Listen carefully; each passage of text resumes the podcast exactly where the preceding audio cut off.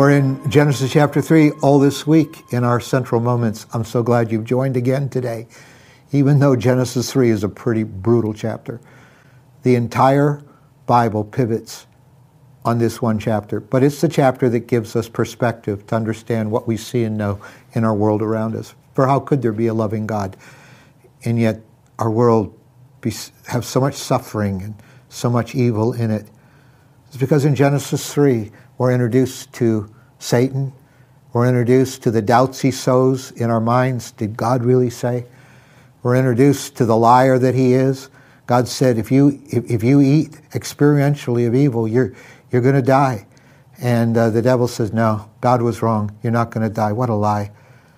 And, uh, and so we're reminded that in spite of what the devil does to lure us and lie to us, that our choices matter, that sin really does have consequences.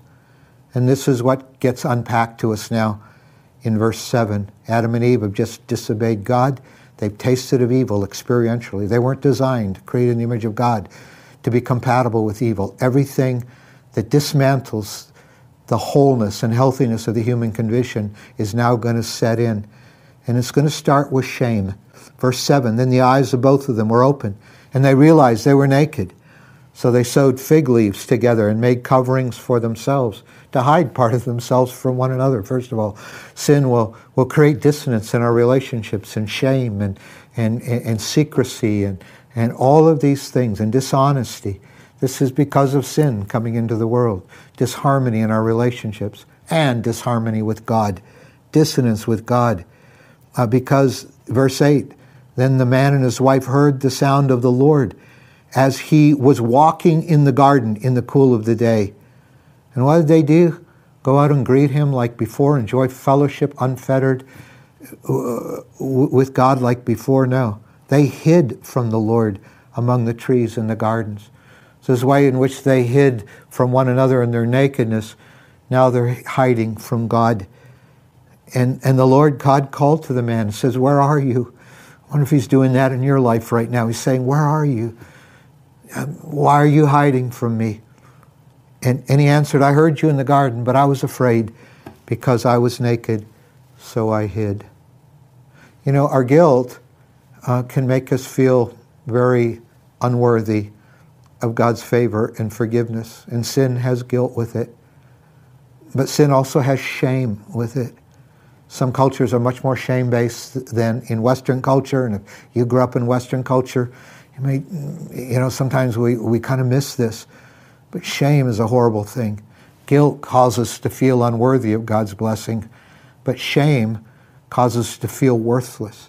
There's a difference between being unworthy and worthless. Shame takes us all the way to feeling worthless, like, like we've just got to cover up, we've got to hide because we're just worthless. We, we just be shamed to be seen by others. This is what shame does to us. Shame has so debilitated so many people uh, through their failure, through their sin, through their brokenness, and, and, and just this sense of worthlessness in the sight of God, this sense of worthlessness in the sight of other people.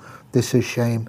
But I thank God that the power of the message of Jesus Christ means that at the cross, He not only took away the guilt of our sin, uh, so that even though we're in ourselves unworthy, He washes us clean and makes us worthy of His blessing and love. He takes care of our unworthiness. But I thank God He also takes away our shame. Because as Adam and Eve tried to cover up their nakedness in Genesis 3 at the cross, Jesus pretty much exposes his nakedness. He's hung virtually naked on the cross as people yell at him and jeer at him and stare at him for hours straight as he's suffering, hanging there, largely unclothed on the cross. And he was saying, I'm taking your shame.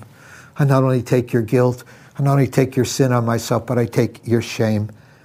And this is what Jesus, this is the triumph of Jesus' life for us. So I want to go to prayer with you. I want you to bring your guilt to the Lord in this moment. If you haven't yet, I want you to let it be washed away by the blood of Jesus. Mm, but would you also bring your shame? Every place we're, we're more than just unworthy. You just feel worthless. You wonder, how could God love me? How could other people love me? That's shame. And God wants to break its power and heal your soul. So, Father, we thank you. We thank you, O oh God, that you are the one who came. Lord, Adam and Eve, uh, the first result of their sin was, was this hiding this sh- in shamefulness from each other and from you. My God, we thank you that you hung in shame on the cross and you took on our shame. And thank you, you can heal us. We pray that the blood of Jesus will wash away the guilt of our sin wherever we wherever it may be still in our lives. We repent of all known sin in our lives. But then we pray that the power of your spirit will heal us of shame until Lord we're unashamed in your presence and we're unashamed uh, to engage relationships with others and, and health will fill us, and wholeness will fill us, and what it means to be loved by you and loved by others will fill and heal our soul, we pray. And we thank you for this in Jesus' name. Amen.